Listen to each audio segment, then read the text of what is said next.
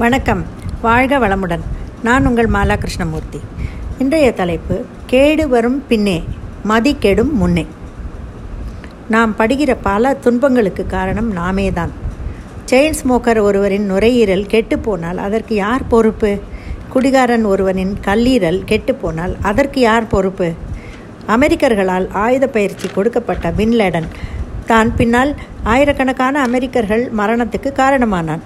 அந்த வகையில் பார்த்தால் அமெரிக்காவின் துன்பத்திற்கு அமெரிக்கா தான் காரணம். தினமும் தூங்குவதற்கு முன் அன்றைய செயல்களை அசை போட்டால் நம் நிறை குறைகள் தெரியும். சில விஷயங்களை மறக்க நினைப்போம். நினைக்கவே விரும்ப மாட்டோம். அவைகள் அவைகள் தாம் நம் குறைகளை விளக்குபவை. எந்த நினைவையும் அடியோடு அழிக்கவும் முடியாது. பிடுங்கி எறியவும் முடியாது. அவை நம் மனதில் ஏதோ ஒரு மூலையில் ஒட்டிக்கொண்டு அவ்வப்போது நம்மை கல அலைக்கழிக்கும். இது போன்ற எண்ணங்கள் நம்மை விட்டு அகலமாட்டான் ஆனால் அவைகளால் நாம் வருத்தம் வருத்தமும் துக்கமும் அதிகரிக்கும். அவ்வளவே. வாழ்க்கையை பின்னோக்கி சென்று புரிந்து கொள்ளலாமே தவிர வாழ்க்கையை முன்னோக்கி சென்று வாழ பழகிக்கொள்ள அவை உதவா சமீபத்தில் கண்ணில் கேட்ராக்ட் ஆபரேஷன் செய்து கொண்டேன். முதல் தடவை சென்றபோது என் கணவருடைய மாணவன் ஒருவரை அங்கு சந்தித்தோம். ஞாபகம் வைத்து கொண்டு வந்து இவரிடம் ஹலோ சொன்னார். வலது கண் பச்சை பட்டையால் மூடியிருந்தது. ஒரு கால் ஆபரேஷன் முடிந்து மூடியிருக்கிறார்களோ என்று நினைத்தோம். பின்னர் அவரே கூறினார். இனிமேல் இனிமேல் தான் ஆபரேஷன் செய்ய வேண்டும். எமர்ஜென்சி ஆபரேஷன் செய்து கண்ணில் குத்திய கண்ணாடியை எடுத்து விட்டார்கள் என்றார். பின்னர் அவரே தனக்கு நேர்ந்ததை விவரமாக கூறினார். காரில் ஆபீஸுக்கு செல்லும் போது பைக் ஒன்று தப்பான வழியில் வர இடித்து சின்ன ஆக்சிடெண்ட் ஆகியிருக்கிறது. பைக்கில் வந்தவர்கள் இருபது இருபத்தைந்து வயது உட்பட்ட இளைஞர்கள். லேசாக ஆரம்பித்த சண்டை வாய் தகராலில் முற்றி அடித்துக்கொள்ளும் வரை சென்றிருக்கிறது. கோபத்தில் அந்த இளைஞன் அந்த அந்த இளைஞனை ஏதோ சொல்லிவிட்டார் இவர். அப்புறம் காரை ஸ்டார்ட் பண்ணும் சமயம் பையன்கள் இருவரும் பேட் போன்ற ஆயுதத்தால் கார் கண்ணாடி ஃப்ரண்ட் கிளாஸை அடித்ததில் கண்ணாடி ஒன்று இவர் கண்ணில் தைத்து ரத்தம் கொட்ட ஆரம்பித்து விட்டது.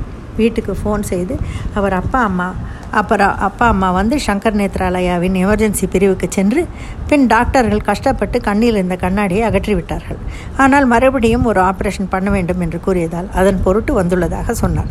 பச்சை முடியை அவிழ்த்து கண்ணை காண்பித்தார். பார்க்கவே கஷ்டமாக இருந்தது. கண் சிவந்து வீங்கி இருந்தது. இந்த காலத்து இணைகள் இளைஞர்கள் முன் நாம் விட்டு கொடுத்து பணிந்து தான் போக வேண்டும்.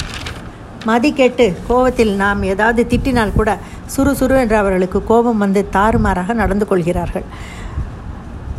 அவர்களோடு மல்லுக்கு போனதில் கண்ணுக்கு இரண்டு ஆபரேஷன் செய்யும்படியாக நேர்ந்திருக்கிறது இவருக்கு. இது முடிந்து நல்லபடி பார்வை கிடைக்க வேண்டுமே என்று இறைவனை பிரார்த்தனை செய்து கொண்டேன். சண்டைக்கு போகாமல் இருந்திருந்தால் இந்த கஷ்டம் அவருக்கு ஏற்படாமல் இருந்திருக்கலாமே என மனம் எண்ணியது. கோபம் பொறாமை அதீத ஆசை அது பெண் மண் பொன் போன்ற எதுவாக வேண்டுமானாலும் இருக்கலாம். இவையெல்லாம் தலைக்கு ஏறும்போது மதி கெட்டு போகிறது. கொலை கொள்ளை என்று பஞ்சமா பாதகங்களையும் செய்ய தூண்டுகிறது. பின்னர் அதற்குண்டான பலனை அனுபவிக்கும் போது கேடு வரும் போது கஷ்டப்படுகிறோம். பெண்மேல் ஆசை கொண்ட ராவணன் மண்மேல் ஆசை கொண்ட துரியோதனன் ஆகியவர்களை நமக்கு தெரியும். மதி கெட்டு போனதால் தான் அவர்களுக்கு கேடு வந்தது. கோபம் உள்ளத்திலிருந்து நீக்க வேண்டிய கலை. கோபம் அதிகமாகும் போது அது பகையாக வடிவம் கொள்கிறது. அதனால் கோடான கோடு பேர் அழிந்து போகிறார்கள். கோபம் முன்னால் செல்லும் அதன் பின்னால் துன்பம் செல்லும். கோபம் ஒருவனை அவன் வாழ்க்கை லட்சியத்திலிருந்தே நழுவும்படி செய்கிறது. கட்டுப்படுத்தப்படாத கோபம். கோபம் கொள்பவனுக்கும் அவனை சேர்ந்தவர்களுக்கும் மற்றவர்களுக்கும் கேடு விளைவிக்கும். கோபத்தால் விஸ்வாமித்திரர் தன் தவ வலிமையையே இழந்தார்.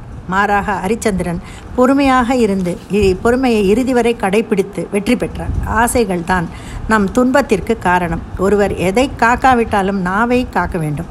ஆணவமும் அழிவுக்கு ஒரு காரணம் என்பதை மனதில் கொண்டு நன்னெறிகளை கடைபிடித்தால் மதியும் கெடாது கேடும் வராது. நன்றி வணக்கம்.